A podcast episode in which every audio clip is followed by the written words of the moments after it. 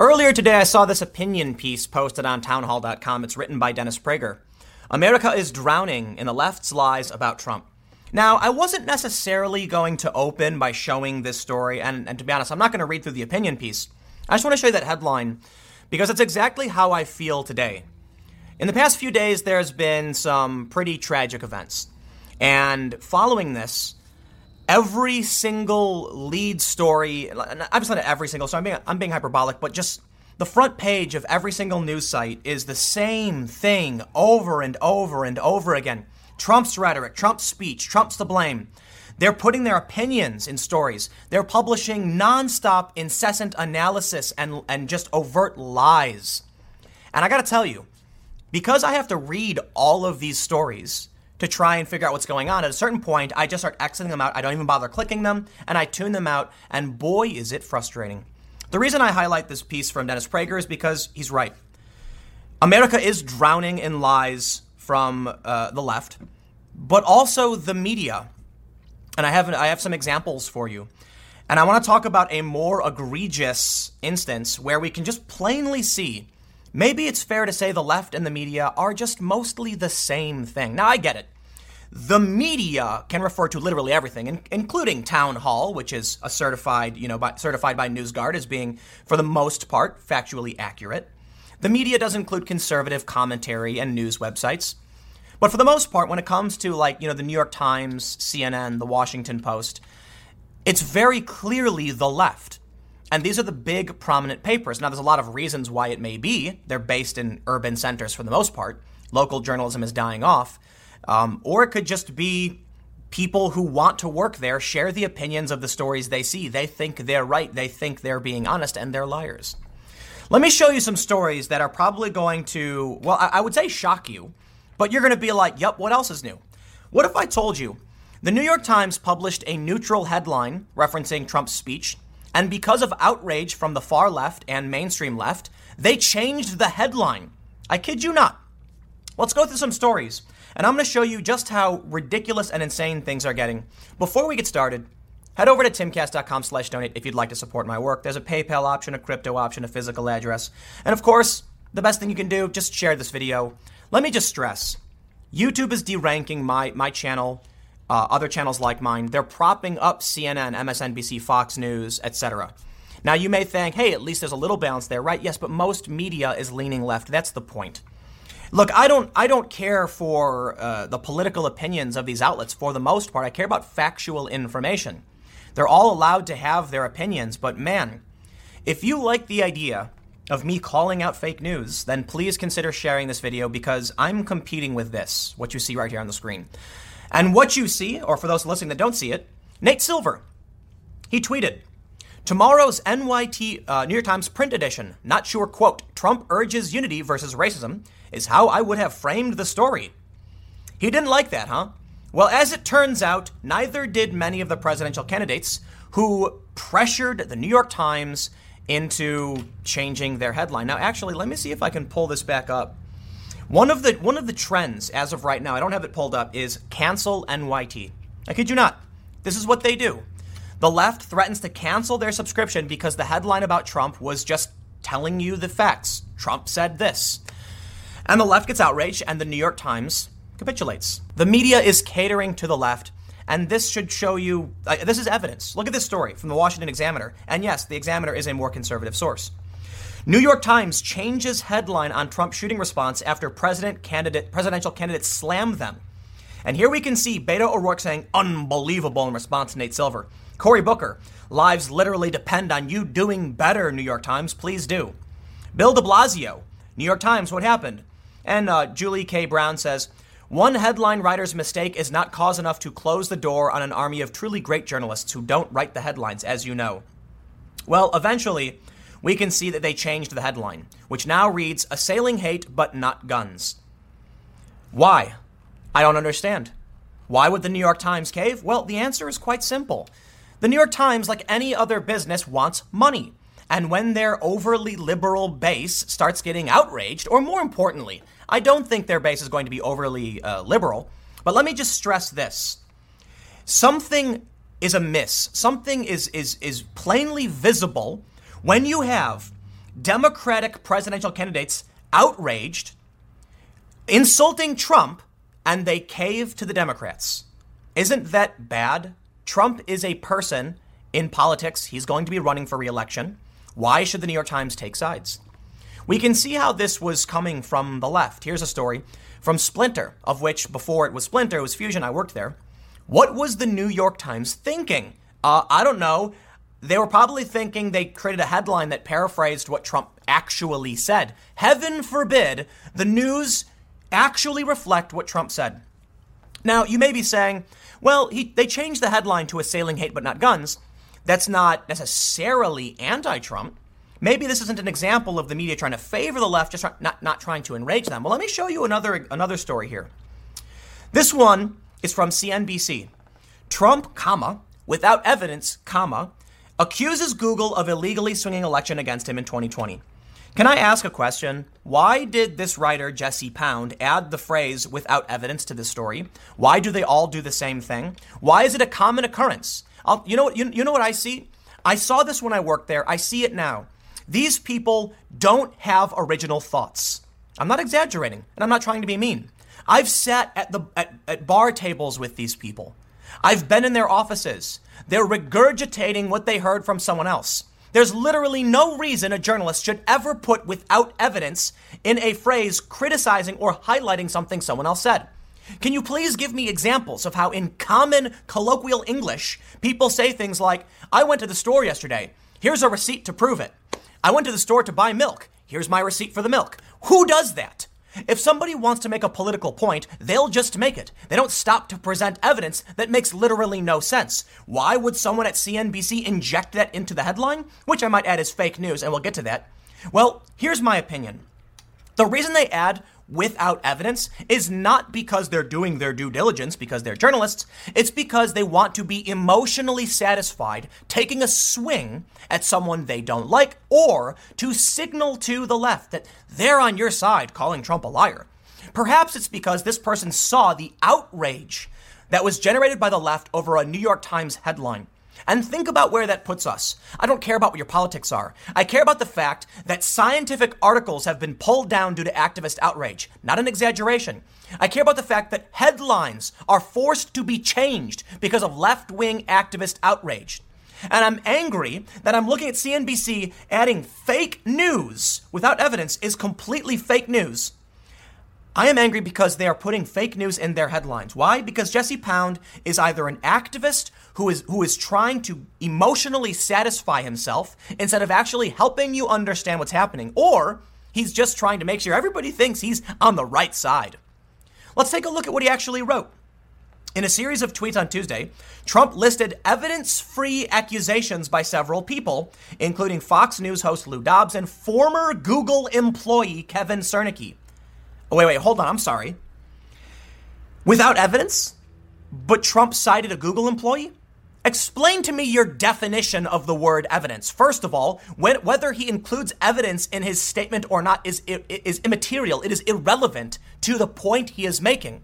If you don't like what he's saying, you can fact check him.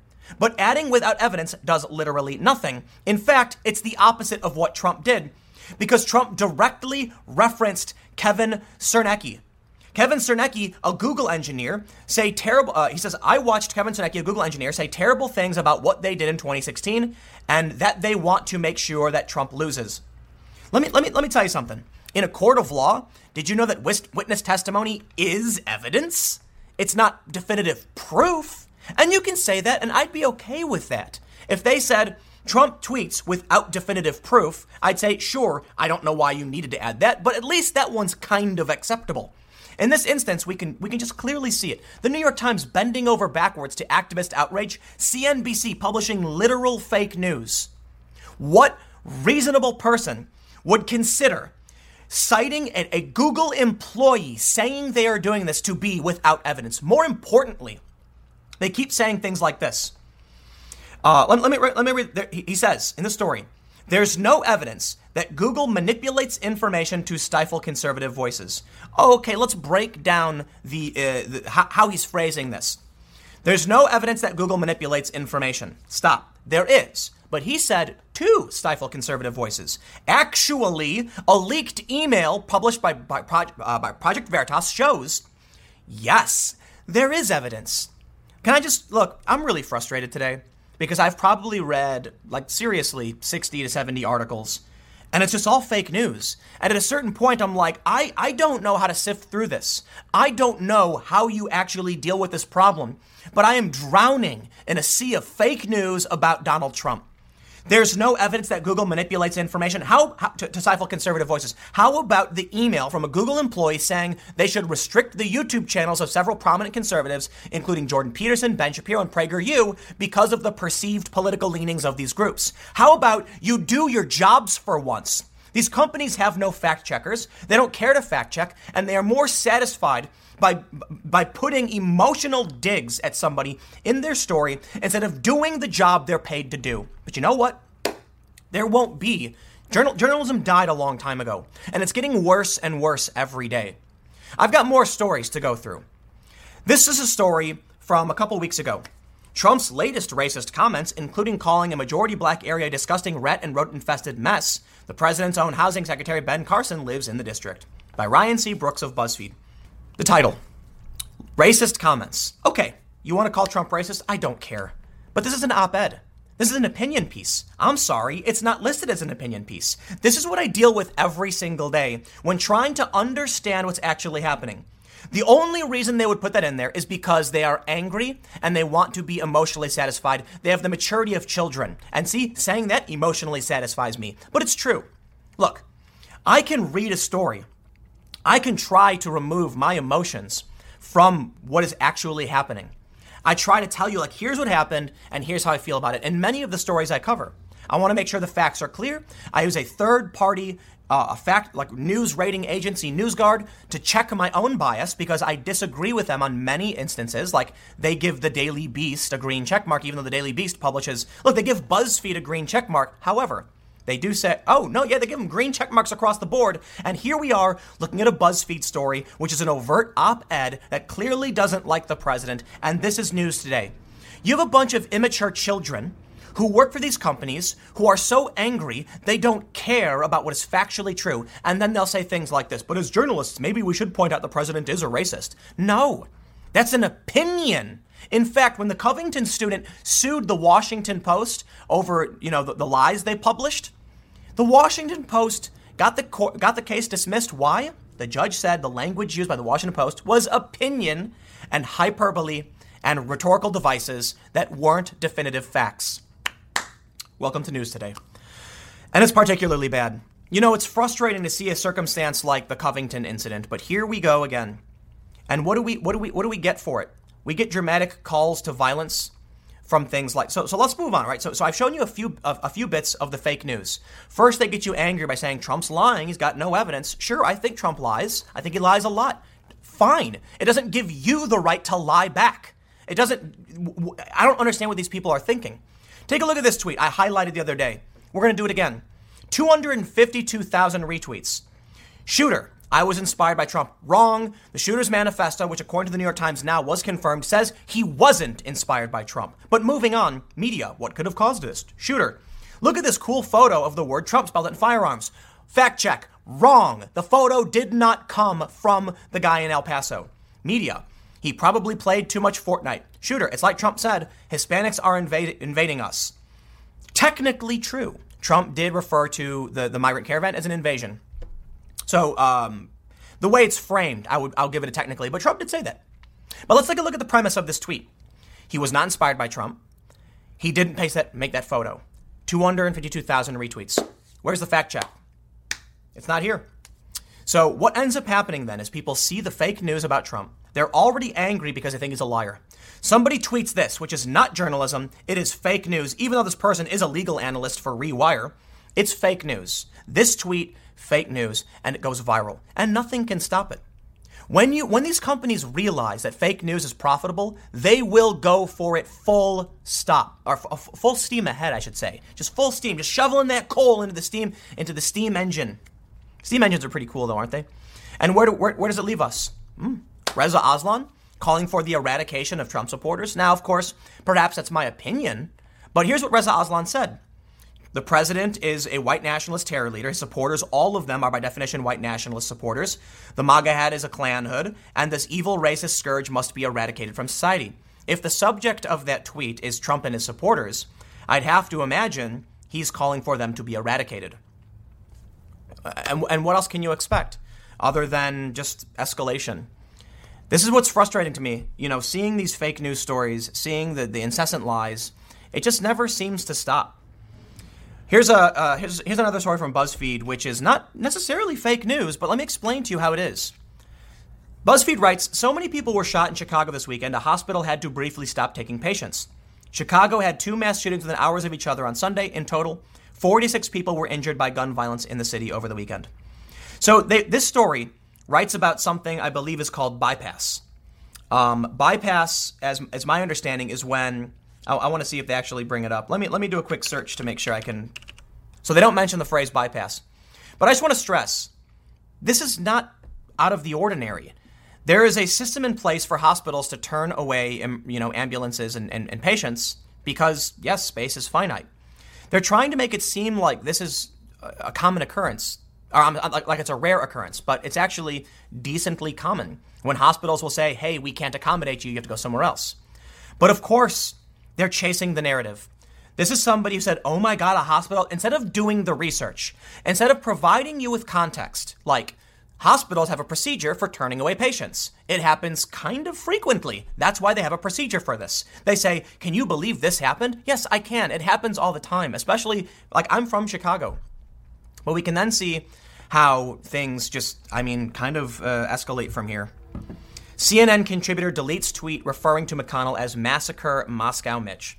Now, some people have said this was him calling for physical violence against um, uh, Mitch McConnell. Some people on the left have said it's actually insulting him, calling him Massacre Mitch because of things he's done. Not saying you should massacre him, but regardless, it was good of him to delete, I guess, but he shouldn't have tweeted it. He said something to the effect of seeing this hashtag trend makes him hopeful for America. And wh- where do you think this, this kind of rhetoric leads? Far left protesters at McConnell's home, quote, uh, saying, quote, just stab the mother effer in the heart. The rhetoric is getting insane because we're drowning in a sea of fake news. We really are. And there's no better example than the New York Times changing their headline because of pressure from activists. There's no better example than today, this fake story that added the phrase without evidence. They do this all the time. Why? It's just, it makes no sense. And then you can see activists saying, stab in the heart. Now, I'm going to make sure I criticize McConnell and his campaign for sure, though I'm not going to necessarily say that Mitch McConnell himself called for this. You, you, you, the buck stops with the, with, the, with, with the people on top, right? Team Mitch on Twitter said the Grim Reaper of socialism, and they, they posted a photo of a tombstone with a woman's name on it, Amy McGrath. And this got a ton of flack. And you know what? You can see the photo here. There's a, a fake little tombstone on a, on, a, on a spike. It says Amy McGrath, R.I.P. Not appropriate.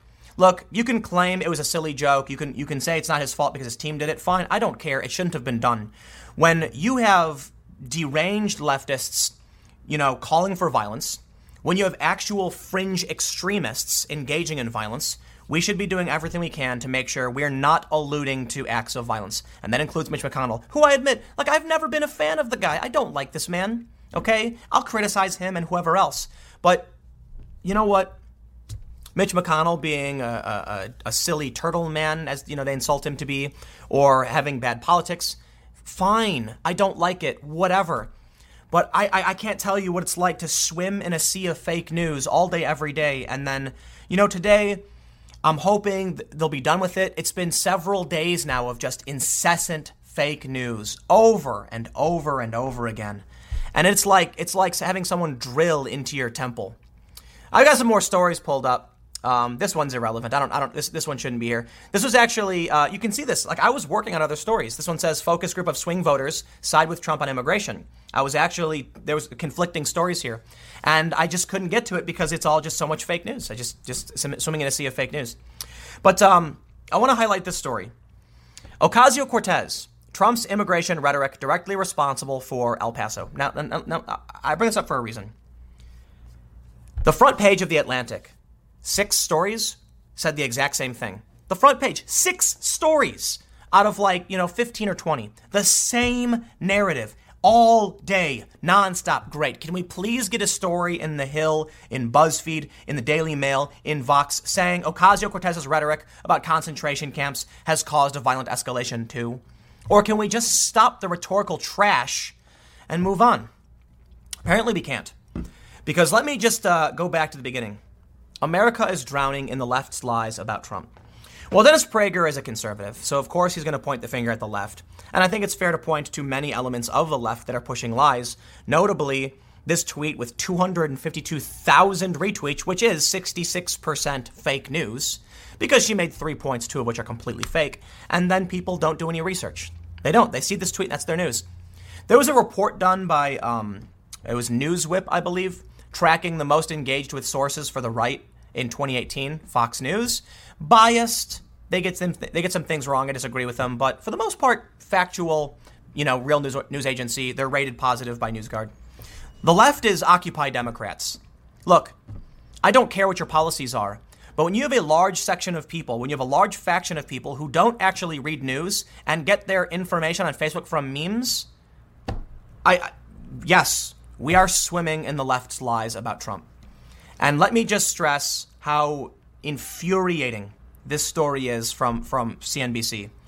Jesse Pound, for whatever reason, wrote this story where he adds this ridiculous, nonsensical phrase without evidence for no reason, as if to imply whenever people talk, they, they pause to inject evidence to explain how they did something. In fact, Trump literally did. Trump cited a Google employee who said they were biased. Did you know that a professor, I believe it was a professor, testified recently to Ted Cruz that Google did swing millions of votes? Not like that matters. Not like this people will do his job and actually investigate any of this information. And so then it's funny because the activists get mad and they say, Tim Pool's not a journalist. Quite literally, I do journalism all day. Now you're watching my political commentary channels, but it's just, you know, it's, it's, an, it's an information war. And we are literally swimming in lies about Trump all day, every day. Now, it's not like there's not lies about other people. The right sometimes puts out misinformation and lies too. And I've called them out for it. Recently, there were a few stories that were misframing a narrative about a Somali uh, journalist who went back to Somalia saying, it was, they titled it something like uh, uh, Journalist Goes to Ilhan Omar's Homeland to Show the Beauty and Then Gets Killed by Terrorists. And the real story was a, a Somali refugee returned home to try and highlight the good of her country and was killed. You can you don't have to frame it as if like putting Ilhan Omar's name made no sense and not including the fact that it was a literal Somali citizen doing it. It's like look it happens. But when when CNBC does it, we've got serious problems. When the New York Times changes a headline to bend to left-wing Democratic politicians, man, we're in trouble. And it's and it, it is tiring. It is tiring. I'll leave it there. Stick around. I get to do three more segments later today, and the entire news cycle is dominated by the same story over and over. You know, I'll tell you what, I see fake news all the time, and fine, I get it. It's fake news all day, every day. It's, I'm being a bit hyperbolic here. But today, it's not so much the fake news, it's that literally the front page of every website has the same story written seven times. Trump's rhetoric, Trump's rhetoric, Trump's rhetoric, Trump's rhetoric. It's just nonsense. It's just fake news. I'll leave it there. See you, see you in the next segment at 6 p.m. YouTube.com slash TimCastNews. Thanks for hanging out. The internet has done something to the political left and right in this country. For the longest time, uh, for me growing up, we had this moral right wing that was, you know, critical of, I don't know, I guess things that were damaging the sanctity of family and and things like that. You know, there was like, you know, putting censorship stuff. I guess it wasn't necessarily, it wasn't entirely right wing, but we had this moral mentality in politics that is now almost exclusively on the left. almost exclusively. The right still retains a lot of their, you know, moral sentiment. But something happened, it's really weird. And now we're seeing the rise of this identitarian left. It's not necessarily entirely identitarian, but it's this weird moralistic dogma where things are based on morality instead of principle. But morality is ever shifting among these people. Uh, part of what we see then is a fun loving right wing that's making jokes. The Daily Wire, they do an amazing job at making memes and making fun of people who take things way too seriously. I have this tweet here from Reza Aslan. Twitter is allowing calls for, I guess, genocide. And then, and then Reza himself is shocked that someone would say the same thing to him to prove a point, showing either, uh, as the tweet on the screen shows, either Reza Aslan is dangerously stupid for uh, and inciting violence, or he's intentionally lying and misleading people using bad faith tactics to promote violence. Either way, how does Twitter allow this? But you can't tweet about voter ID or learning to code. I've said it before, I'll say it again. I believe the left is going insane.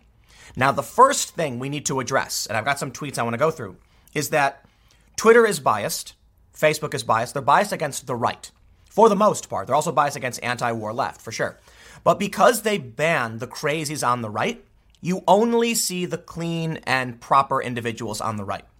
Because they don't ban the crazies on the left, like Reza Aslan, you see truly insane psychotic calls for violence that go, I don't know, unanswered. Shaun King called for terrorism. It happened. He praised the terrorist and then later deleted one of the tweets, the ones where he praised the terrorist, but the call remained and The Intercept published it. So, what I think happens is first and foremost, we have a perspective, our perspective is skewed because the right is being cleaned up and the left isn't. But this results in high profile individuals seeing left wing insanity as acceptable and embracing it. Maybe because they're stupid, or because they're liars, or because they want attention. And I've got some examples for you to, to back up this hypothesis. The first thing I want to do is take a look at this tweet from Reza Aslan. I believe what we're seeing is an overt call for the genocide of people who hold a. I, I don't know if genocide is the right word, but he wants the mass execution. He wants to, uh, you know what? Don't don't I don't, want I don't want to interpret what he's saying. I'm gonna i will remove my opinion and I'll use his own language.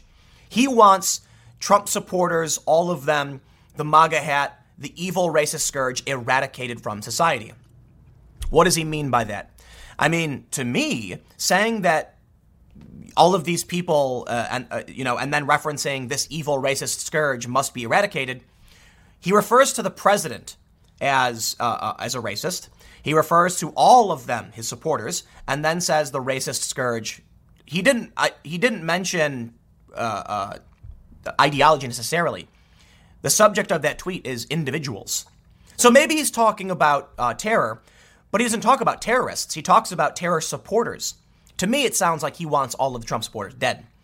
He, uh, he then has another tweet. These are not necessarily in, in chronolog- chronological order. I just made this image. Reza Aslan tweeted to Kellyanne Conway that you are the depraved evil we need to eradicate. He said, You, to Kellyanne Conway, we need to eradicate. Sounds like he's saying to kill her. I don't know how else you interpret that. He said, You, subject of the sentence, you, we need eradicate. That's how, you know, basic grammar and syntax works. He then has this other tweet. Again, if my using Kellyanne Poll's own word eradicate back at her means I'm threatening her life, then her using the word means she was threatening the El Paso shooter. We are tired of this constant bad faith BS from the right, and we're not going to put up with it anymore. Okay, hold on. Kellyanne Conway referred to the shooter as a bad guy who should be eradicated, like whose ideology or something should, should be eradicated.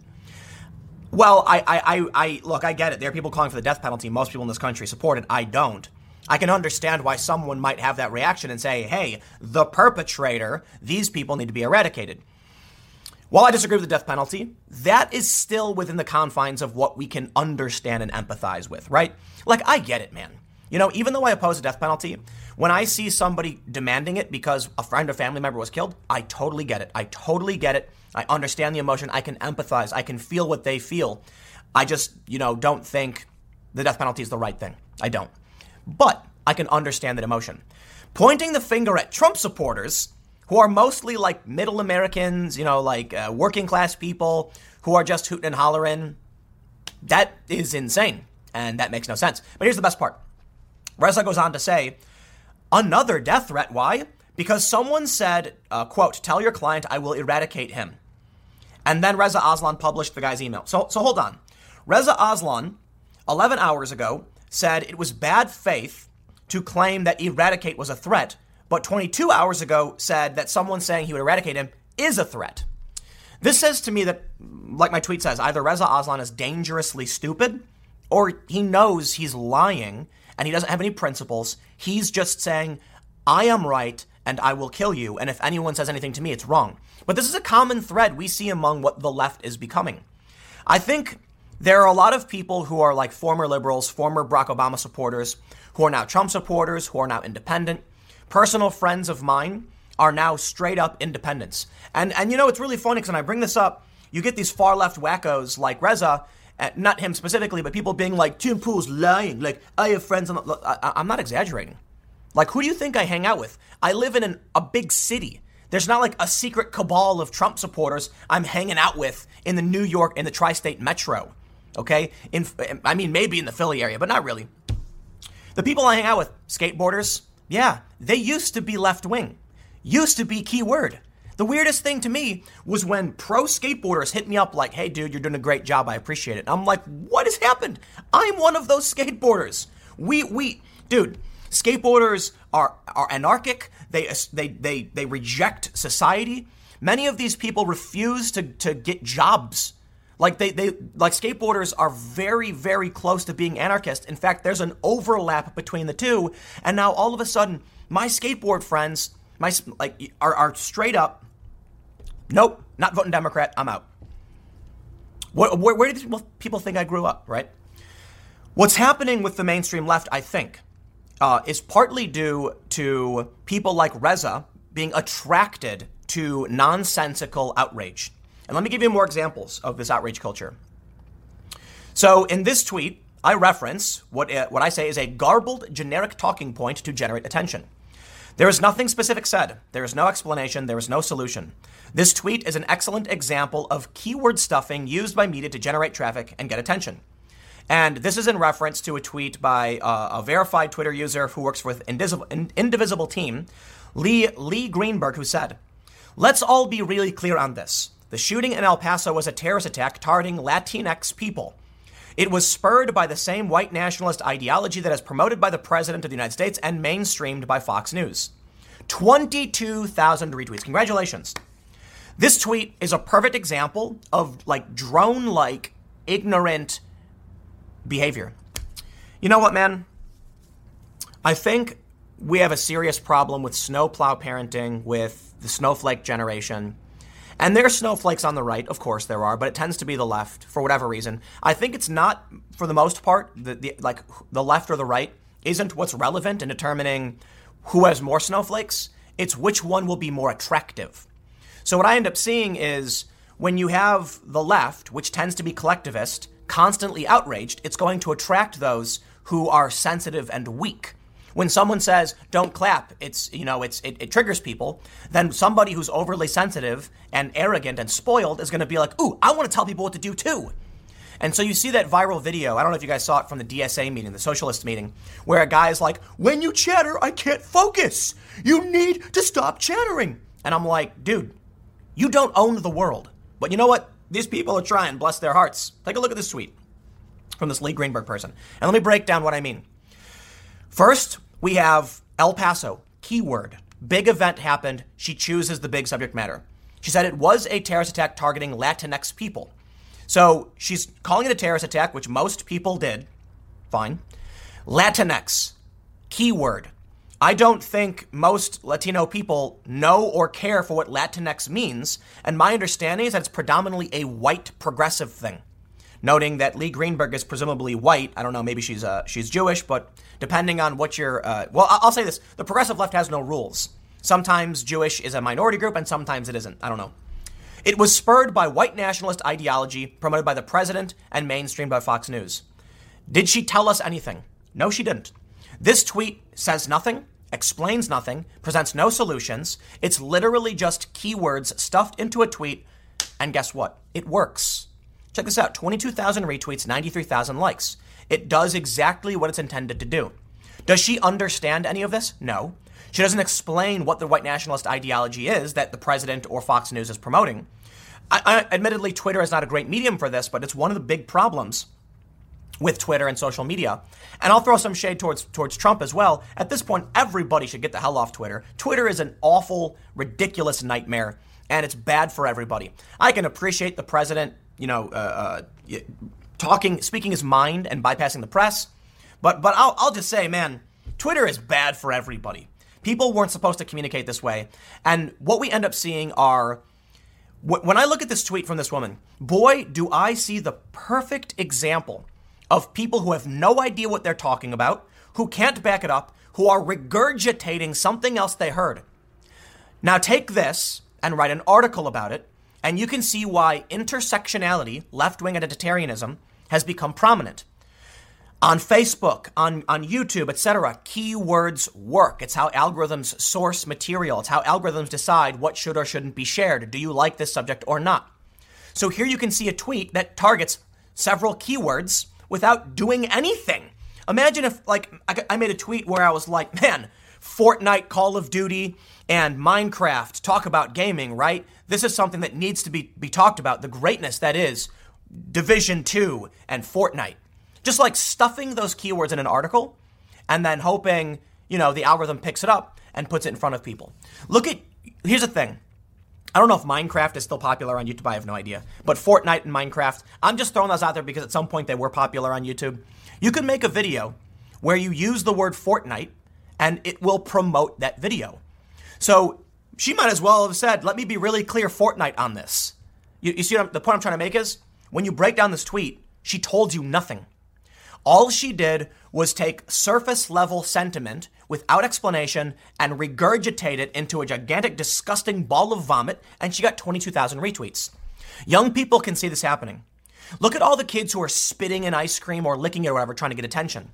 That's what we're seeing, but it's infecting politics, and that is a nightmare. It is dangerous. Take that kid who licked that ice cream for attention. The people who kept repeating it, even after she got arrested, people kept doing this because they don't care about the repercussions. Now take people like, like Lee who know they can get followers and retweets. And it feels good to get those internet points. These people are losing their minds. And they put out garbled nonsense, which she just basically took keywords that mean nothing and stuffed them up. But I got more for you. So this woman, Caroline Rothstein, was this one's not uh, the same exa- uh, example. This is an example more of a virtue signal. So let me let me show the, the, the, the tweet first here, and then I'll show you my response.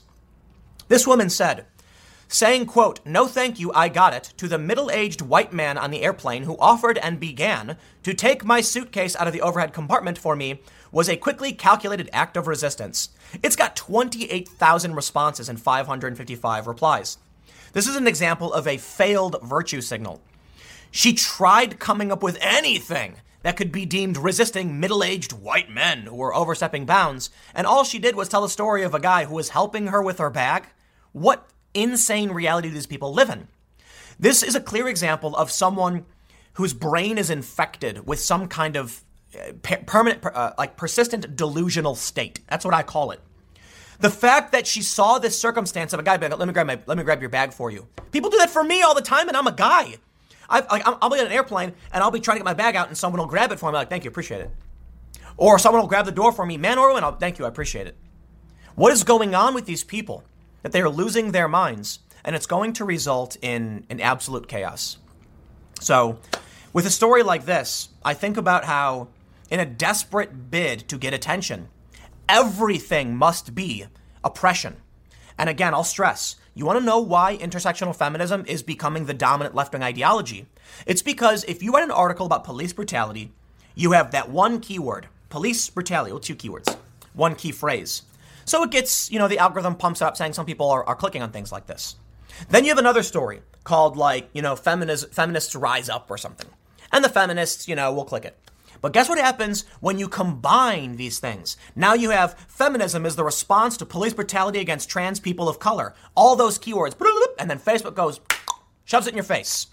Now all of a sudden, the dominant media that is going to be intersectionality because they can take one story and turn it into a story with 50 keywords, which will absolutely shut down stories without those keywords. You end up with people who live in this delusional state who are then desperate for attention because that's what people really want. They just want to be noticed. And so she's like, How dare this white man take my bag out of a compartment? Who cares? Who cares? Go watch that video about the Democratic Socialists and you will see the repercussions of this kind of psychotic mentality. You will see people saying things like, Don't use gendered language when addressing the crowd. So what? Who cares? Chill. You can't control the world. You can walk outside and I can say whatever the hell I want. So I get it. You've made yourself a safe space. Fine. You're in your safe space. Do whatever you want. But this DSA meeting gives us an example of how insane people are getting. How they're like, don't clap, don't cheer.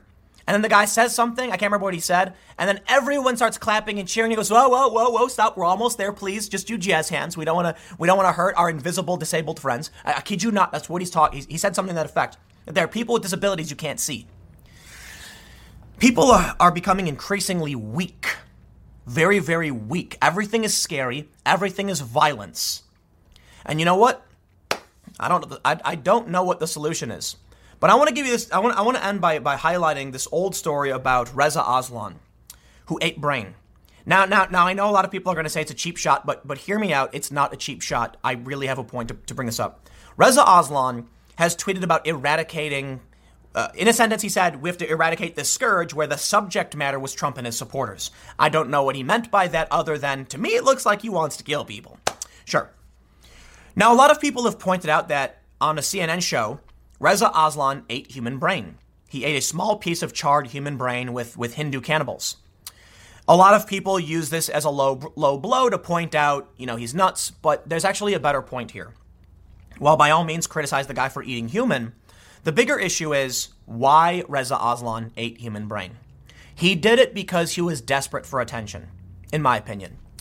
At the time, you know, when this story happened, Reza Aslan ate brain. CNN was trying to do a show, and a lot of companies were trying to be like Vice. Vice is edgy, breaking the rules. I remember they did one where uh, Ryan Duffy was wearing bulletproof clothing, and they actually shoot him and the and the bullet falls off the clothing. It's actually rather impressive. I believe the reason Reza Aslan ate brain is the same reason he fervently tweets about punching children, which he's done, and about eradicating the scourge in reference to white, uh, in reference to Trump supporters, I guess. So why is Reza Aslan doing any of this? In my opinion, for the same reason he ate brain. In the CNN show, he sits down with them and trying to be edgy and push the envelope, he ate brain. Well, guess what? You stepped over the line, pissed everybody off, offended Hindus because these are a fringe sect of weirdos who are eating brain. Look, Shane Smith of Vice met with an actual cannibal. And they did a video called like the Cannibal General of, of Lib- Liberia, which got like millions of views. It was interesting. The guy talks, and there's a, the, the trailer for it. He's like, You must drink the blood of the baby, or something crazy like that. So, what I see here is somebody who's desperately trying to be cool and thinking they're going to cross that line, and so they eat brain. Now, some people have said he was forced into doing it. He didn't want to. I don't care. Why would you sit down with these people and then take the brain and eat it? Just, just run. like, don't do it. And there was like, I, I, guess, like I've heard some stories where the producers were like, do it, do it. And other stories where he felt like they might actually kill him if he didn't. It doesn't matter. He sat down with cannibals, he ate brain, and my opinion is that, just like the tweets he's putting out, he's doing it on purpose because he's desperate for attention. Well, this was crossing the line. Reza doesn't seem to understand. All he does is cross the line. I gotta admit, I have no idea how this guy is, is, is famous at all. His tweets are nothing but ratio. He calls for violence. And I gotta stress the, the main point of this video how does Twitter allow him to be on their platform? Twitter literally allows a guy to call for violence, say he wants to punch teenagers, like a 14 year old in the face, or insinuate he does. Uh, it's a guy who ate human brains, who is sitting on Twitter saying Trump and his supporters are, are, you know, all of them are evil, racist. This scourge must be eradicated. I can't figure out what else he's trying to say. How do they allow this kind of thing to exist? So let me stress this point. When you ban the crazy right wingers, when you ban the weird QAnon people, you make the right look good. When you leave up the brain eating guy who's calling for the eradication of a scourge in reference Trump supporters, you make the left look absolutely insane. But you know what? Maybe the answer is the left is becoming insane because they don't deal with their crazies. They struggle to call out Antifa if they ever do. They run defense for it. They defend their extremists. Reza Aslan is like beyond extreme. And, you know, I know people who know him, and I've said, you know, the guy ate human brain. And they're like, oh, come on. No, like, no, no, not oh, come on. The guy literally ate human brain. Like, I'm sorry. If, if you handed me human brain and then said, eat it or I'll effing kill you, I'd be like, I'm not eating the brain, dude. It's just not going to happen. And I've been to conflict zones, and I've been threatened, and I've been shot at. No, I'm not going to do something like eat brain It's just not going to happen. You can bash my hand with a hammer. You're going to have to tie me down, rip my jaw open, and shove that in my face before I ever do anything like what this guy has done. The point I'm trying to say, to me, he's doing it for attention. All of it. He did this show. He did crazy, crazy things, eating brain. He's tweeting insane things. And I think there's an obvious reason he's doing it. Just wants attention. Just like Lee Greenberg, who tweeted a nonsense keyword stuff tweet that doesn't actually say anything. It's not a unique idea. This is a this is a regurgitated talking point we've heard 50 million times, and all she did was take the regurgitated talking point, put Fox News in it, and El Paso, and Latinx. It's not an original opinion. These people don't have original thoughts. My, my, my word, go spend some time in the forest and count stars. Like, expose yourself to the wilderness. You know, I, I will end with one thing. President Trump's approval rating has taken a sharp hit in the past couple weeks. Now, look, I've made videos where I've said Trump's approval rating reaches all time high and talked about the significance of that. And I'll explain. When Trump goes on a tweet tirade and people say things like, oh, Orange Man bad over and over again, and his approval rating goes up, well, in my opinion, it's significant that his approval rating reaches an all time high. I don't think it's significant that his approval rating has gone down because it's in line with things we've seen before. It goes up, it goes down, it goes up, it goes down, but it's trending upwards. Even though it's gone down now, it's not even the biggest drop we've seen in the past couple of weeks. So I will stress a warning to Trump supporters and to Trump himself.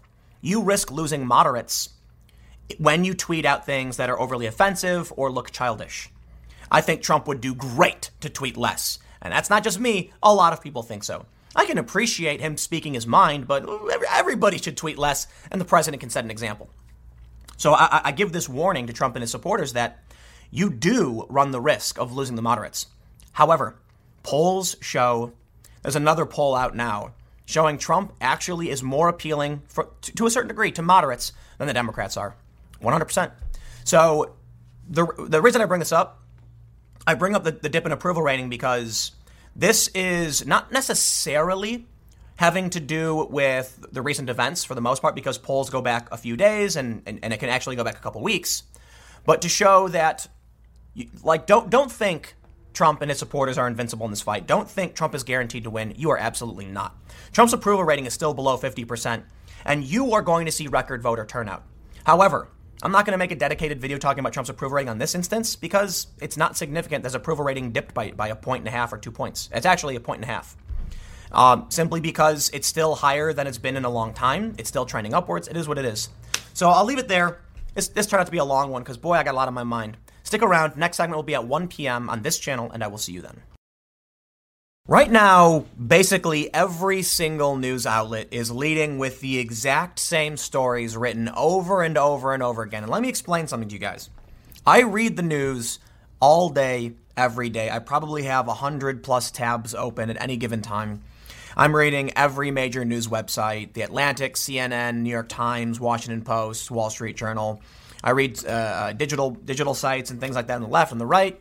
I go to different forums. I'm constantly reading. And right now, possibly one of the most draining and annoying things ever, is the exact same thing being written by every single person. This slight variance. And I'm sitting here, and you know, I, I gotta say, like, after reading the 60th, and I'm not being hyperbolic, maybe like the 60th story that says the same thing Trump's rhetoric, conspiracy theories, ignoring, it's just so mind numbing. So I wanna talk about this story. Fox and Friends pushes incendiary invasion conspiracy theory even after El Paso shooting. While Trump live tweeted, host Brian Kilmeade defended the conspiracy theory at the core of the shooter's manifesto. I'm just uh, completely annoyed by everything. These people that Vox, CNN, you know, The Atlantic, whatever, they don't actually care what other people think. They don't care what is true, what can factually be proven, and they don't care to actually explain the news to you. This story stood out to me. The invasion conspiracy theory. Could they perhaps explain to you so you understand what Fox and Friends is trying to say? They could do that, but they're not going to. They're going to just say it's an incendiary invasion conspiracy theory instead of saying something like Fox and Friends is talking about what they call an invasion. Let's explain to you what they're trying to convey. You can still determine if you think it's incorrect and why, but the framing is always one side bad, you bad, we good. Let's read a little bit of the story. Before we get started, however, go to timcast.com slash donate. If you'd like to support my work, there's a PayPal option, a crypto option, a physical address, but of course, the best thing you can do, just share this video if you like it. Or, or don't, because man, I gotta say, this, this news cycle is one of the most mind numbing and annoying cycles. Because, you know what, man? There, there's no originality left.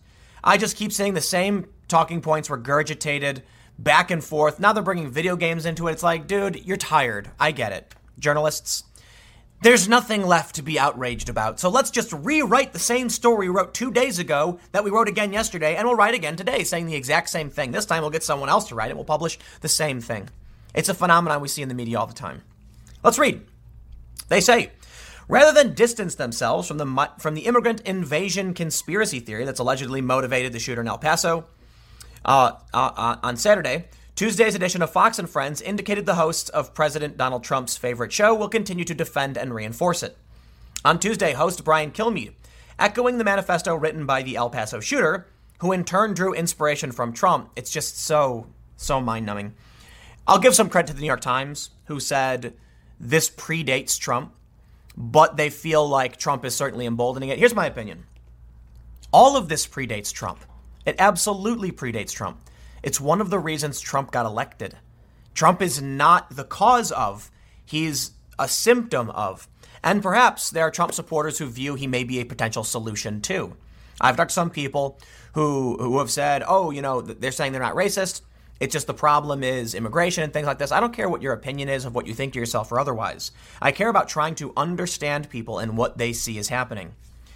I would like to create media to explain to everybody the point of view and the circumstances and the perspectives, etc. Instead, we get this. This is this, we get the media we deserve. You can tell I'm, I'm just so tired because I kid you not. Normally, on a, on any given day, I'll have a bunch of news pulled up, and I'll try and figure out what's the most pressing issue. Today, what do we have? Like literally 99% of media is the same thing, same thing. And here we go. And so, uh, so, so let's let's read about what the conspiracy theory is. They said they used the term invasion to describe migrants and asylum seekers crossing the southern border, saying if you use the term invasion, it's not anti Hispanic, it's a fact. Right? And half the country agrees with that. When you have hundreds of thousands of people coming to the southern border from various countries, then sure, they'll call it an invasion. It's a bit hyperbolic, in my opinion. I, I, I would look at it like this. The only time I've ever actually, at, at least I believe this, the only time I've ever actually alluded to the idea of an invasion was when we saw a photo of a few thousand, I believe it was like 14,000 people, and they were flying the banner of their countries. And at that point, I'm like, come on, man. like, dude, I don't know how else you describe that. If a bunch of people from a different country march towards yours waving their flags, at a certain point, you, you can call it an invasion, right? However, the rhetoric has been pretty strong on the right, referring to all of the migrants coming here as an invasion. It's hyperbole. It's not technically wrong, it's an opinion. They're calling a conspiracy theory. It's so mind numbing and tiring to, to see all this. To, like, I kid you not, nothing, like, I, I feel like the media is just, just complete trash. At least today, at least in this cycle, I can't make sense of half the stuff because it's just outraged, angry people who want to post media to emotionally satisfy themselves. That's what they're doing. They'll write something like adding conspiracy does nothing to explain what's going on to anybody. Vox is such a trash outlet. Aaron Rupar, I believe, I'm pretty sure is the guy who took a clip of Donald Trump saying that he doesn't consider himself a first responder, but added the caption Trump alleges he was a first responder. This is this is this is Vox. This is the media today. All of this in my in my opinion precipitates the greater conflict. So this is a really good example. I, I can't tell you exactly why they're writing this garbage. Uh, let's read a little bit about. I, will give you. I need to give you some context. Let's read a little bit more, and I'll come back to this. They say the invasion conspiracy theories about immigrants that appeared to motivate the El Paso shooter and that Trump has spent the better part of a year pushing have gotten heavy play on Fox News. They don't. They're not. They're not explaining anything about it. They're just literally saying conspiracy theory over and over and over again. They say Just a day after Trump condemned mass shootings by reading a speech from a teleprompter, so what? In which he, he said, In one voice, our nation must condemn racism, bigotry, and white supremacy. The president, drawing inspiration from Fox and Friends hosts, tried to shift the blame. In tweets quoting Fox and Friends commentary, Trump suggested that former President Barack Obama, who released a statement on Monday responding to the mass shootings that took place, over, dude, Vox is such garbage. I just can't. I just can't even read this. How does this get past an editor? How did they publish this? What is wrong with these people? And you know, our culture is sick in a lot of different ways. I'm done with this article. I'm completely done. I'm just so sick and tired of, of, of all of this garbled nonsense, keyword stuffing trash that explains nothing and is just an insult. You want to you want to you want to make conservatives feel bad? Just write an article saying conservatives are are, are, are, are stupid instead of writing this trash. You're not explaining anything. You're not telling anyone anything, and this is what the media has been doing nonstop. So why are we here? Well, they're desperate. They're absolutely desperate to do something. And so I'm sitting here thinking like how am I going to comment on this? Am I going to try and explain to you what invasion No. Listen. I've said several times now there's going to be some kind of civil conflict, and this is a good example of why our culture is sick. These people don't care to explain to you what's really happening. They just want to, they, they just want to be angry. You know, it's like there's, a, there's that really funny comic where a guy's like, I'm mad. The other guy goes, Here's a solution. And the guy lights it on fire saying, I don't want a solution. I want to be mad. And that's what we get. So I, I, I, believe in solutions. What are what are we doing over here in this office? We're, we're creating a newsroom with the intent of breaking this garbage cycle and producing real news and not making hyperbolic insanity just for the sake of insulting people we don't like. Which of course happens uh, uh, across the aisle. I mean, left and right alike do these things. In fact, the, a lot of the new website, a lot of the conservative websites are pretty much commentary sites and not too much actual journalism. And the left is journalism, but they always frame it, you know, in a very left-leaning way, which is the, I'm going to do a, a, bigger segment on the fake news. Is just it's it's going to make everything a lot worse. The violence is going to escalate. But I'll say in response to this, it's just you know we, we get the media we deserve, we get the leaders we deserve. And so long as people are not interested in better understanding, they're just interested in being consistently angry at each other. I just see this going in one direction. I pulled up Vox. Maybe it's a little unfair.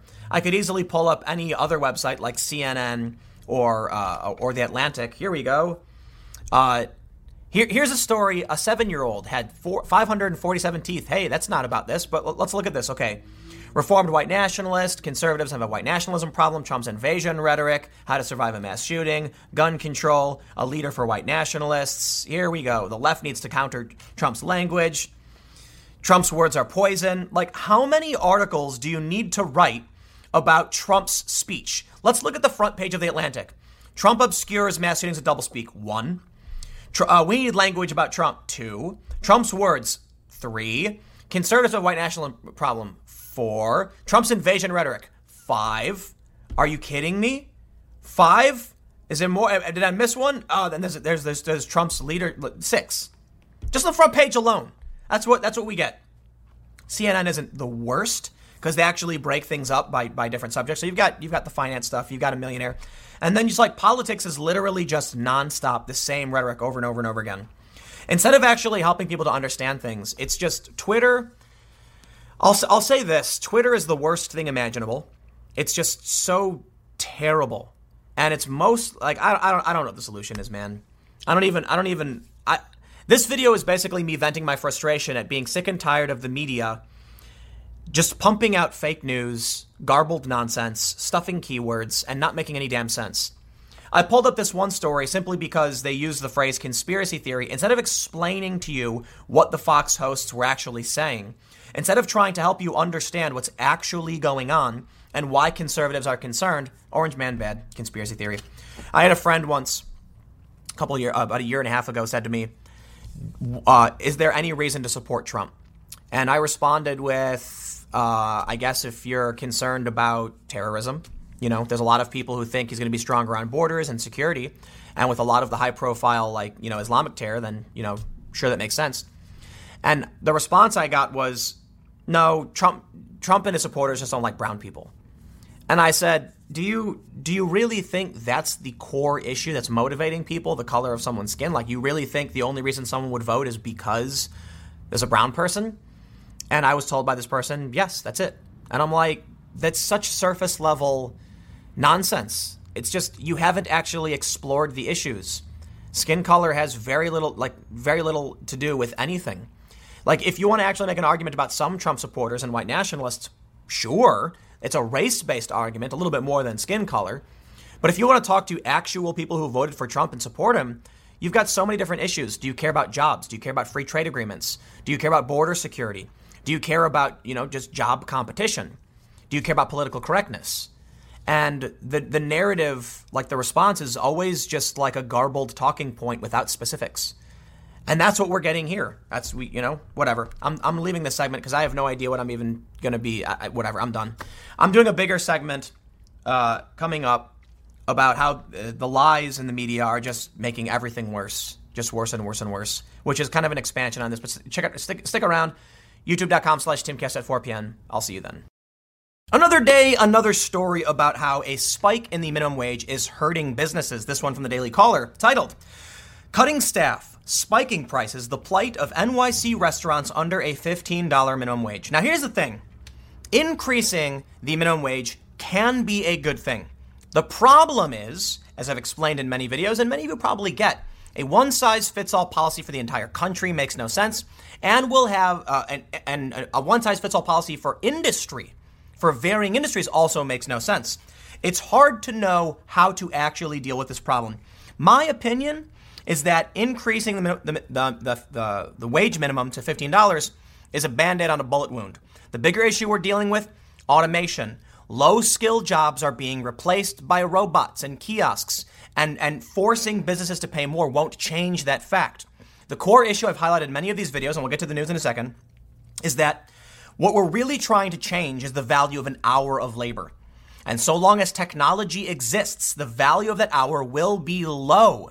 Forcing the, the uh, businesses to pay more won't change that fact. So we can maybe talk about how to change the value of an hour through policy, but this is not the way you do it. This is knee jerk reactions, and it's hurting people. So let's read the story. But before we get started, make sure you check out irl.minds.com. If you didn't know, at the end of this month, I am going to be uh, hosting an event in the Philadelphia suburbs. It's in New, New, Jersey side. We have a ton of excellent speakers. There's going to be a ton of uh, uh, issues we're going to be talking about. We've got people on the left, the right. We've got progressives. We've got feminists. We've got anti feminists. We've got conservatives. And we've got people in the middle. It has been a journey putting this thing together. But I want to do one big push as we're nearing the event August 31st. IRL.minds.com.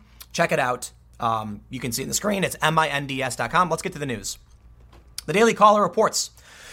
New York City's $15 minimum wage, which uh, began to take effect December 31st, 2018, was meant to bolster earnings and quality of life. But for a lot of residents, it's doing the opposite. I will also stress there was a cafe, a famous restaurant where Ocasio Cortez actually worked, that shut down because of this. They say Democratic New York Gov Andrew Cuomo signed legislation in 2016 to increase the New York state's minimum wage to $15 an hour. The lowest minimum wage in New York at the time was $9.60. NYC's big employers, 11 or more, more uh, 11 or more employees, were the first to be forced to increase minimum wage pay toward the end of 2018. The rest of NYC's smaller scale businesses won't have to pay up until December 2019, according to data on Cuomo's website. Cuomo claims to have created the bill with the needs of workers and businesses alike in mind, but a lot of business owners in the boroughs beg to differ. They say the extra money comes with an unforeseen cost higher good prices, fewer working hours, and layoffs. Many people working in the restaurant industry wanted to work overtime hours, but due to the increase, many restaurants have cut back or totally eliminated any overtime work. Andrew Riggi, executive director of New York City Hospitality Alliance, told Fox News. There's only so much consumers are willing to pay for a burger or a bowl of pasta. Why is that? Why won't someone spend $10 on a cheeseburger? Okay, I'm pulling a number out of my uh, out of a hat. um, but no, no, no. Why is there a limit? The reality is, it, the, the limit to what someone is willing to spend is based on how much time they have to work to earn a certain amount of money. If I value myself and my labor because maybe I went to school, maybe I'm trained, if I say I deserve more than one cheeseburger per hour because I'm smart, skilled, and worked really hard and deserve it, I'm not going to, to spend two hours of labor on one cheeseburger. Let's remove the money from the equation because when we're dealing with inflation and the cost of goods and the increase, none, none, none, of that matters. What matters is if you hire someone with no skills whatsoever to mop your floor, are, what, what are they entitled to? I certainly think it'd be great if they were entitled to, uh, no matter what work you did, you had a certain standard of living. Unfortunately, producing a product like a cell phone, which most people have, have requires skilled labor, imports, technology, development, etc. And that means if the amount, if the value of the labor you do is disproportionate to the value of the labor to produce a good, you will have to work X many hours to get that good. So to put it simply, if making an iPhone requires 10 hours of skilled labor, which that skilled labor comes with, you know, 100 hours of investment, the person who produces that is not going to trade one phone for one cheeseburger. It's like I don't understand why I have to explain the value of objects and time. But the issue is, when it comes to dollar amounts, many people on the left don't seem to understand this concept, okay? Your value as someone mopping a floor, uh, in terms of how much you get per hour, is low compared to someone who can build a castle. So we're not going to pay. We're not going to give one cheeseburger for a guy for an hour towards building a castle because that's skilled in labor, took investment in learning, and they wouldn't accept it. They demand more. And that's how the market works. Let's read on. They say roughly 77% of NYC restaurants have slashed employee hours. 36% said they had to lay off employees, and 90% had to increase prices following the wage hike, according to a NYC Hospitality Alliance survey taken just one month after the bill took effect. Check this out. This is a graphic. It says on December 31st, 2017, the minimum wage, tip wage, and minimum salary requirements increased for full service restaurants in New York City. In response to those increases, respondents adjusted their restaurant business operations in the following ways in 2018. Menu prices went up 90.20%. I believe that means 90% of restaurants increased their prices. Reduced employee hours, 76%. Eliminated jobs, 36%. Eliminated tipping, only 2.9. Reworked food and beverage menu offerings to reduce cost 55%. And then we can say these increases were a significant factor in me closing a restaurant, only 2.9%. I did not make any of the above changes to my restaurant business operations, 3.9 and other 6. So only a few who have closed attribute it to the increase in wages. Because let's be real. I'm not going to shut my business down if I got to pay my employees more. I'm just going to charge more money. Now here's the problem. There's going to be like a, a ripple effect, dominoes falling over. If I, have explained this before, so if you've, if you watched any of my videos on this, I just want to make sure I, I, make this point for anybody who's like new to the argument against a minimum wage.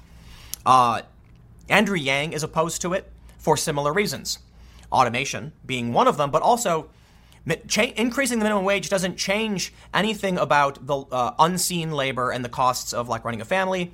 And let me just put it this way: if you can get, I'll, use the cheeseburger. I'll use, I'll use cheeseburger reference. If you can get one cheeseburger per hour, and the person who makes the cheeseburger can produce one cheeseburger per hour, that's like low skilled wage. Making a cheeseburger is not that difficult, so anyone can really do it. And we're talking about we're talking about like fast food burgers. If then all of a sudden you, you say everyone should get two burgers per hour, but the but the guy who makes the burger can still only make one, the pro uh, I, I, I, this is probably a really bad uh, analogy because what, I, have done in the past is like uh, talking about somebody who trains to be a baker now only being able to get one cheeseburger instead of two, which they were used to. Like people go to school for a reason. I'll, I'll, I'll leave. I'll, we'll, we'll go back to the story because I'm getting I'm getting hung up on this analogy and doing a bad job of it. They say only about 4% of survey respondents indicated that none of the above changes took place in their restaurants. What it really forces you to do is make sure that nobody works more than 40 hours, Susan Coteen, owner of Lido Restaurant in Harlem, told Fox News. You can only cut back so many people before the service starts to suffer. NYC restaurants are taking hits from Cuomo's push, but Washington doesn't seem to have received the memo. The House passed the Raise the Wage Act in July, which mandated a nationwide $15 minimum wage. The bill was later blocked by the Senate because it makes no sense to pay someone in rural Iowa what somebody in New York City makes. The cost of living in New York is way higher. It's like nobody really thinks about the ramifications of their decisions. And I gotta say, this is usually a problem on the left. It exists on the right too, but for the most part, I have all these, I see all these feel good notions like we should do this because it will work. Listen, Let me explain why increasing the minimum wage can be a good thing. Because I want to make sure this is, this is understood. You know, there's nuance in these debates. If you're importing a product where the wage stays the same, right? 10 bucks for, you know, 100 bucks for a, a, a low tier phone. Paying someone in New Jersey more means they will have access to that imported good. The problem with a federal increase is that it means the guy in rural Iowa who's harvesting, you know, or I'll say Idaho, harvesting potatoes, is now getting $15 an hour, which means the cost per potato is going to increase. If you can harvest 10 potatoes per hour and you got to pay someone $10 an hour, then you it's it's a dollar per potato plus you got to cover tax, transport, etc., growth, and then you're going to be spending like 2 bucks per potato. Increase the guy's wage, now you have to in, the, the, the cost of pulling it I don't, I don't I don't understand why people don't seem to get this. If you can make one widget per hour and you have to pay $10 per hour, it's $10 per widget. And then you've got to sell the widget for more to make a profit for your business so you can cover everything else overhead, physical location, transport to and from, employee benefits. So it's beyond just that wage. And they don't seem to get it. They don't seem to think about that. If you if you're going to raise wages for rural America, you will see a dramatic and rapid inflation in major cities because major cities are overpriced. The cost of living is really high. Now what do you think is going to happen when the cost of food goes up threefold, fourfold? It's, it's, it's ridiculous. Anyway, I'll leave it there. Um, the big takeaway from this was just like I was really surprised to see that menu prices went up across the board for everybody. But that's to be expected. That's the result. Now you're going to have people in Brooklyn being like, dude, it's 15 bucks for a cheeseburger. I'm not going to buy this. And then you have a dangerous cycle. Or that person's going to say, I need a raise. And they're going to go to their boss and say, you got to pay me more. And then everything just ticks up. Anyway, stick around. I got a couple more segments coming up for you in a few moments, and I will see you shortly. Ted Cruz says universities are, quote, trying really hard to raise a generation of pansies. I guess I kind of agree, but I, I, I don't think it's necessarily universities. I think the bigger issue is just that our culture has become so, I just, so comfortable that we, we, we're overbearing on our children. We, we don't let them make mistakes. They're not allowed to fail, and now they're terrified of everything. You know what I think helped me out in becoming a functioning adult and becoming successful was that my family opened a business when I was young. And I had to, uh, when I was like 11 years old, I was taking buses and trains by myself. I, my, my family trusted that I would be safe. The city was safe enough, even though it was actually kind of dangerous in Chicago. But they thought I'd be okay. And they were right. I was. I was like 11 and I was taking trains to go to my family's business. And I was working with the family business. I think Working in the family business helped me understand the world and become a bit more resilient. But now we have young people who are institutionalized their whole lives. From preschool up to college, they never experience the real world, and thus everything is terrifying. And what better example now uh, uh, than uh, the DSA, the Democratic Socialists? I was going to say, Ted Cruz blames the universities, and I think that they, they do deserve some fault. I'm not saying Ted Cruz is missing this point. I think he's focusing on universities. I agree. But let's now talk about just the, the cultural problem in general. Take a look at this video. I'm not going to play the video. Um, I'll, I'll, I'll play some clips of it, but I'm not going to play with the audio. Basically, this video has been going viral among mostly moderates, uh, among moderates, but mostly conservatives, showing the nightmarish reality that is snowflake culture. In this video, there's a man in the bottom right corner who is saying, please don't chatter because it's triggering to my anxiety and I have sensory overload. And it's like, wow. Look, man, within reason, I'm willing to accommodate people. But this is nuts. Nobody claps, they do jazz hands. And boy, I'll tell you what, people who've never experienced the real world, this is what happens. How do you think these people are going to survive? I honestly don't know. Well, actually, I think they'll survive by demanding resources from those who do get their hands dirty and calloused. You know, you can tell a lot by, you can typically tell a lot by shaking somebody's hand. You meet someone, shake their hand, and you can feel that rough skin. That means they do work with their hands. That means they're, so it, it doesn't mean shaking someone's hand and it's soft doesn't mean they don't do work. Of course, there are people who have served in the armed forces who aren't heavy doing well for the most part aren't necessarily getting their hands all roughed up but are experiencing you know trauma and and and you know harsh realities. But there are a lot of people who have never done a hard day's work in their life who claim to advocate for working class people.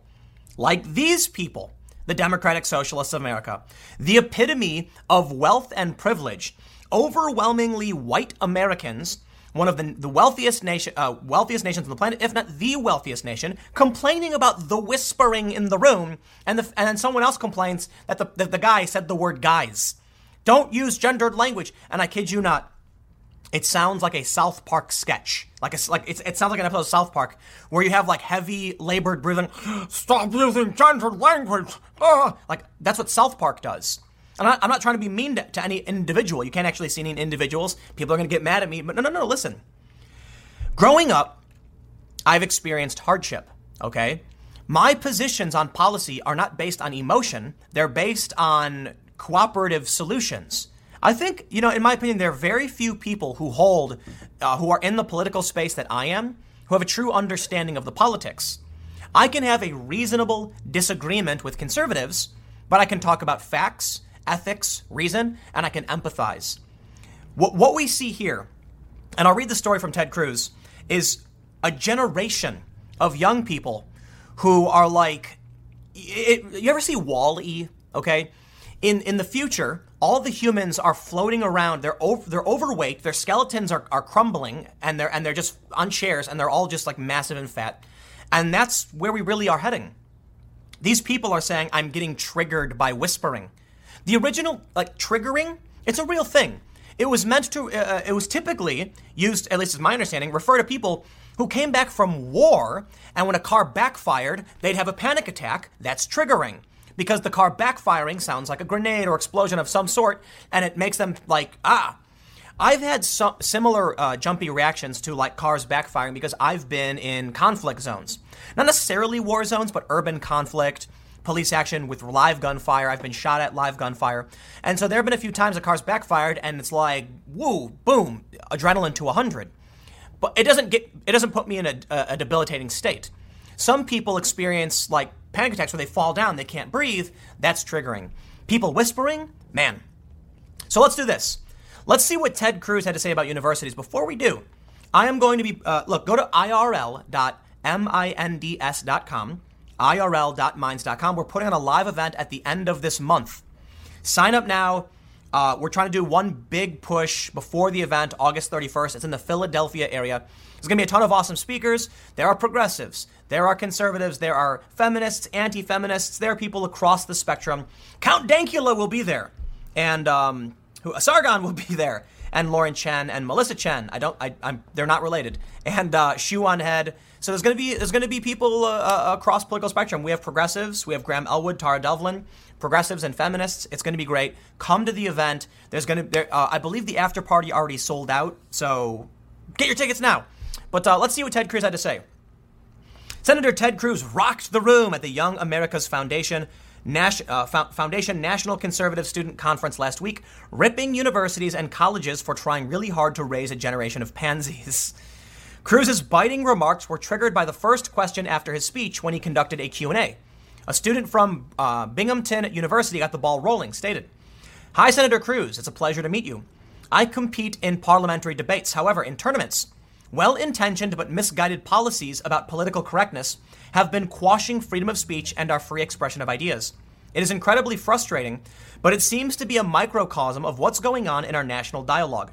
Do you have any prescription of how we can improve our level of discourse at the local and national level to restore the meaningful and important conversations that have been combining to make our democracy as great as it is? What a well spoken and thought out question, young man. Cruz replied, Elaborate a little bit on how political correctness is impacting college debate. The student answered, I'd love to. So at the beginning of every round, for us to write our gender pronouns on the board, what? It gets a little bit worse. If our cases are a little bit edgy, we have to trigger warn before each round if we say anything. At this point, Cruz bent over and put his head in his hands, eliciting laughter. This is this is the crazy thing to me. I think one of the big issues in today's politics is not necessarily left or right. I've heard people say authoritarian versus libertarian, it's nationalist versus globalist. Man, it is it is overly sensitive pansy versus like hardworking, calloused individual. It is hardened adults. It is maturity versus immaturity. Why is it that these democratic socialists aren't working class? They, they, they have liberal arts degrees. They're not lifting bricks and shoveling, you know, dirt and farming, and they're claiming they're representing the working class. No, you are a new pseudo bourgeoisie of uber wealthy Americans who have iPhones and live in urban districts for the most part. You are wealthy. You are rich. Let me tell you a story. I was in Brazil, okay? I was in Brazil and I went to a favela. Favelas are like shanty towns, and there's like narrow corridors. They're just houses built on houses. One of the houses I went to, they couldn't flush their toilet because they needed rainwater for water pressure. It hadn't rained, there's a drought. So unfortunately, they all just did their business on top of their family's business, and there was a huge pile, and it was nightmarish. More than that, when you flushed, it was just a PVC pipe that shot into an open ditch. I kid you not. You, I, I did an interview with a Brazilian gang leader, and we were on a bridge above an exposed ditch with human waste just pouring all over the place. That's that that's being in a slum in in Brazil. And I tell you this story, I highlight how bad it was because the mother said to me through a translator, "Why are the rich people protesting in America?" And I, confused, said, well, no, uh, they're not. She was referring to Occupy Wall Street because it was several years ago. And I was like, no, no, it's um, it's like the the, the, the, the poorer younger people are complaining about wealth inequality. And, and then the translator says it, and she laughs and she goes, no, Americans are all rich. And I started laughing. And I'm like, yup. To her, America is the ivory tower. These people, these DSA people, are the global elite, uber wealthy, capital city crazies. You ever watch Hunger Games? How all of the people in the capital city dress like lunatics? This is what it reminds me of. They like eat food and then they drink Ipecac to vomit so they can keep eating. It's like, I think they should do that in Rome or something. Anyway, the point is, to these other parts of the world, most of the world, where people are poor, what do you think they're looking at? They're looking at a bunch of people complaining about whispering overly sensitive, pathetic, weak, but wealthy and privileged, sitting atop the, the massive skyscraper ivory tower that is, you know, the, the epitome of wealth in the world, and then complaining that everybody's mean. Man, I, I strongly uh, uh, recommend these people never travel outside the country. Heaven forbid you go to another country where, like, you break your leg and fall down, and when, when someone walks by you, ask for help, they take your backpack and leave. Heaven forbid you go to an area of the United States like Baltimore where someone just doesn't care and says, No offense, you, you know, I'm gonna now rob you. I grew up on the south side of Chicago. I was shot at once, literally no reason. A car drove by, guy aimed at the window and fired at me and my brother in his car. And we were like, Whoa. It just happens. It was random for no reason. And that is America. America has bad areas, but for the most part, we're all pretty wealthy. And these people are acting like they have it so bad.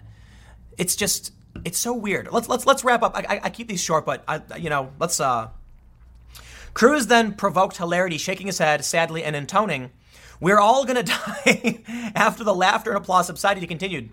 One of the saddest things we're seeing is our colleges and universities are trying really hard to raise a generation of pansies. What is the sense that you have a right not to be offended? You have a right not to hear ideas that are scary? Look, the entire purpose of university is to hear ideas that are scary. This prompted another ovation. Cruz said, I talked about being a happy warrior, not a daisy wearing daffodil priest. It really is not that frightening. When I went to college, when I went to law school, I was surrounded by leftists. I took classes from Marxists, and by the way, I don't find Marxism just sort of cute and chic. A guy down the hall from me sophomore year in college had a poster of Che Guevara. I remember going into his dorm and saying, Hey man, that's really cool. That's so awesome. Have you thought about maybe putting a Hitler next to it? Maybe Mao, Stalin? Listen, if you're to celebrate evil, torturing, murdering sons of, of, of bitches, really, Che was an amateur. There are much worse guys to pick from. That brought the house down. Here's the problem let me tell you the problem of everything. I'm going to wrap it all up. I completely agree with Ted Cruz's assessment, and I am not a conservative. There used to be in this country, I mean, there are, they're just, I don't know where they're at, liberals who had, who had strength and courage and maturity. And now the left is being dominated by whiny babies who can't handle hearing dangerous ideas. Well, it's a, it's a damn shame. But you know what? Unless these people grow up, they're not going to win any fight anytime soon. Stick around, I got one more story coming up for you in a few moments, and I will see you then. I guess I'm what you would call a cross pressured voter on the issue of the economy and immigration, and this could decide the 2020 election. In a story I did a few days ago, I, refer- I, I showed a poll from HarrisX, Harvard Harris, I believe it was a Harvard poll, showing that moderates believe 40% of moderates believe the left, the Democrats have gone too far left, while only 33% of moderates believe the Republicans have gone too far right. That perfectly explains kind of how I see things. I think Trump has been a bit aggressive on some things, but not that much. I do believe the left has gone too far left, and most moderates do. Now, when it comes to moderates, it's not so much that they're either in the middle on, on all issues. Like a lot of people assume that if you're moderate or centrist, you're on the middle, you're in the middle on all issues. No, it means you agree with some left wing positions, you agree with some right wing positions, and that makes it very difficult to choose who to vote for for the most part. This story talks about that, and they go into detail about how moderates, cross pressured voters feel about morality, immigration, and the economy. So I want to read through this, but I also want to reference this story from a few weeks ago because there have been several polls that say this. This, this one says focus group of swing voters side with Trump on immigration. And this references what I was saying about moderates that most, like 66%, don't think Trump is too far right, but 52 think Democrat, uh, and 52% think Democrats aren't too far left. Advantage Trump.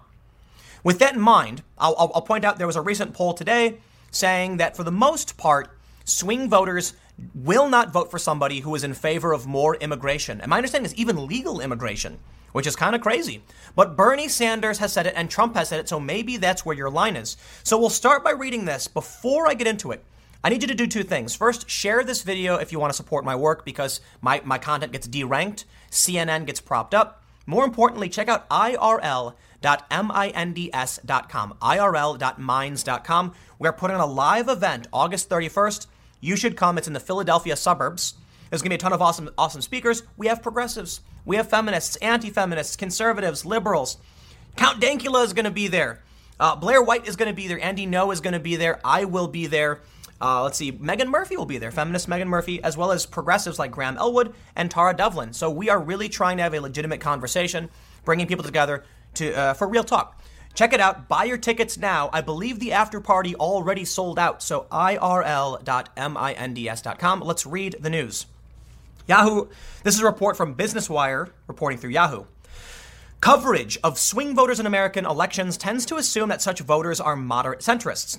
But recent survey research finds that currently, undecided voters are cross pressured, with conflicting preferences rather than consistently moderate views. Indeed, on two central issues, the economy and immigration, about a quarter of Americans hold split views, torn between being closer to one party on immigration and another on economic policy. These cross pressured voters will be crucial in the next year's election. In the 2018 midterm, the GOP lost support among economically liberal, anti immigration Americans, 19% of voters. That's weird. While gaining support among economic, oh no, no that makes sense. Economically conservative, pro immigration Americans. That's really weird. Actually, this is all really weird. Okay. Both types of cross pressured voters are more likely than other Americans to say, they are undecided about who they will vote for in 2020 in the 2020 presidential election. So check this out. Let's let's ignore the first part. The GOP lost support among anti-immigration Americans. How does that make sense? And they gained support among pro-immigration Americans. I'll tell you why that's crazy. They lost support among economically liberal individuals.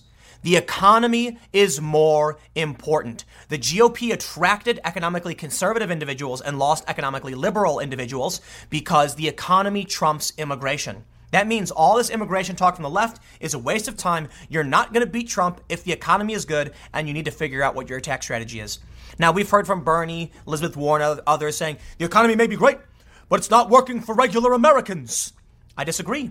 Wages are up, workforce participation is up. And perhaps the truth is, the Democrats just don't have anything to say. So then here we are. Uh, it looks like, based on this, the GOP now they did lose more support than they gained. Um, but it's it's interestingly that the anti-immigration Americans were were less willing to support the GOP. I wonder how this will play out going into 2020. Let's read on. In the new Democracy Fund Voter Study Group report, Opposing forces, issues dividing voters ahead of the 20, election 2020. Lee Drutman, senior fellow at New America, uses data from the 2018 and 2019 voter survey to offer new insights into how the electorate has shifted since the 2016 presidential election and how views of the economy and immigration could impact the 2020 election. Among the report's key findings, about half of the electorate is consistently to the left on economic issues, including social welfare policies, inequality, taxation, and regulation, and immigration issues, including whether immigrants contribute or detract from American society. A quarter of the electorate are consistently to the right on the same economic and immigration issues. That leaves about a quarter of voters who are cross pressured on the economy and immigration. On the economy, most Democrats are on the left, along with many independents and some Republicans. On immigration, the overall distribution is similar, but Democrats, independents, and Republicans are all further to the right. And this is why Trump is playing the strategy he's playing. Listen, they say Democrats, independents, and Republicans are all farther to the right on immigration. So, what do you think happens when the 2020 Democrats go up on stage and say free health care for undocumented citizens, decriminalize illegal immigration? Most people are to the right on these issues. They're going to be like, that's nuts. Bill Maher did a segment, bless his soul, where he said, if the Democrat, all the Democrats have to do to beat Trump is be less crazy, and they're screwing that up. And he, and he goes on to say something like, the Democrats are going on the debate stage and telling you they're going to give, they're, they're, they're going to let Hondurans come in here. They're going to give all of your money to Hondurans so they can have free college courses in America sucks. That's what they're saying. And if the data shows this, that swing voters are siding with Trump, that even the Democrats are farther to the right on issues of immigration, what are the Democrats doing? You know, there's this obsession among the far left that they've got to go far left if they're going to win. They got to wake up those new voters. Sure, but you will lose the center, and Trump will gain the far right and the center. The center is the real battleground, and they don't seem to get it. Democrats, uh, they say, where the parties stand. Democrats have a public opinion advantage on economic issues. Voters are more evenly split on immigration, with independent voters right of center. And there it is. Independent voters are right of center on immigration. And that's what I've been saying. Voters who are cross pressured on the economy and immigration represent a key hinge point for the upcoming election. We often think of elections as competition for moderate centrist swing voters. But this analysis reveals that many of these swing voters are not so much moderate as they are cross pressured and may decide who to vote for based on what issues the candidates emphasize. Now, I'll stress this, as I said in the early point of the video if the economy is more important than immigration, it's possible that these people are going to vote Democrat because they care more about taxes and things like that. But immigration can become an, uh, uh, an, an economy issue. If too many people are coming into this country and displacing low skilled workers, that's going to dramatically shift the supply of labor, advantaging major corporations, giving an advantage to major corporations who can then, you know, pay what the market is willing to pay. I had someone tell me recently they knew a business that was paying illegal immigrants under the table, and it really helped that business. Sure. And it depressed the local economy. If there's a college student, 20 years old, needs a job, and they say, I need 15 bucks an hour, the business is going to be like, if we have no choice to pay it, we have to pay it. And yes, prices will go up, but that's how an economy works. They have to pay com- com- uh, competitive with the market. What then happens when someone shows up and says, I'll work for 10, just don't write it down? They'll say, take the guy for 10. And that's why we have the laws in the first place. I don't understand how you can simultaneously be for a minimum wage and for decriminalizing border crossings. You can't have both. It's, it's, it's mind blowing to me. Here's what I think is going to happen immigration issues bleed out into economic issues. And the reason, and, and, and, and economic issues is actually more than one thing. We can talk about the economy in the sense of, am I making good money? Are my wages going up? Or in the sense of, should we provide social programs to other people? They're not necessarily the same thing. If you tell someone, we are going to help other people and in response you'll pay more taxes, I assure you most people will probably say no. It's not that they're necessarily selfish, but that's just the way things are. People like you've got to secure your own mask before securing the mask of those sitting next to you. And most Americans are going to say, I'd love universal health care. I will not pay more taxes to get it. I already pay too much. Now, the argument from Bernie and other people is yes, but your overall cost of healthcare will go down. You without so so imagine this. Your taxes go up by a few percent, but you have no healthcare costs anymore. That's the idea. And it's unfortunate that it's hard to convey the in depth principle to people, but in the end, people are more concerned about the individual choice they have. Many people like their private insurance, they're not concerned about paying too much money. Are you going to take that away from them? I don't know. But what happens then when the Democrats offer up free healthcare to undocumented citizens and say they're going to decriminalize border crossings? Well, I assure you, you will push cross pressured voters completely away from you. Because whether it's the economy or immigration, you are negatively impacting both. I'll leave it there. Stick around. Next segment will be tomorrow at 10 a.m. Podcast at 6:30 p.m. Thanks for hanging out. I'll see you all next time.